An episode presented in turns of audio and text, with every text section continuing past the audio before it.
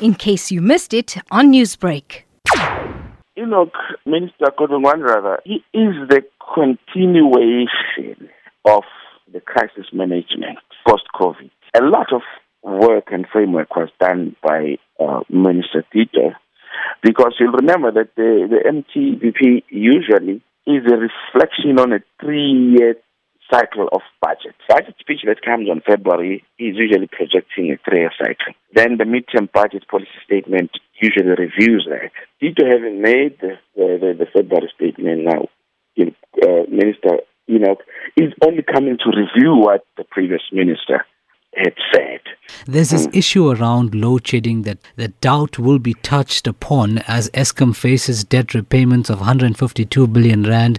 What would you say needs to be prioritized on the energy front? I think the government has to speak with one voice on the question of energy. We saw what just happened at the uh, the international meeting on energy, where Mantashe was um, making what rather is uh, some feelings very uncoordinated position on energy. You also have these um, dynamic issues with the private procurement of the energy supply. Government must come to one decision. Are they, are they implementing that resolution of splitting uh, Eskom into three without privatizing it? Are they going to be looking for alternative energy resources?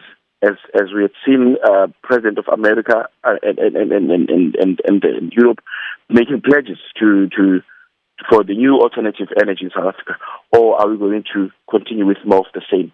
So, for, as analysts, we are unsure which position they're going to take from the three that I've, I've just put in, um, on the table. Some economists, meanwhile, are expecting the National Treasury to upwardly revise its growth forecast for 2021. Is this likely? It's supposed to be that way, but how do you revise and project growth on a positive when the economy is getting crippled by um, the, the, inefficiencies in the energy sector or in, in or basically load shedding because it becomes um, an elasticity growth.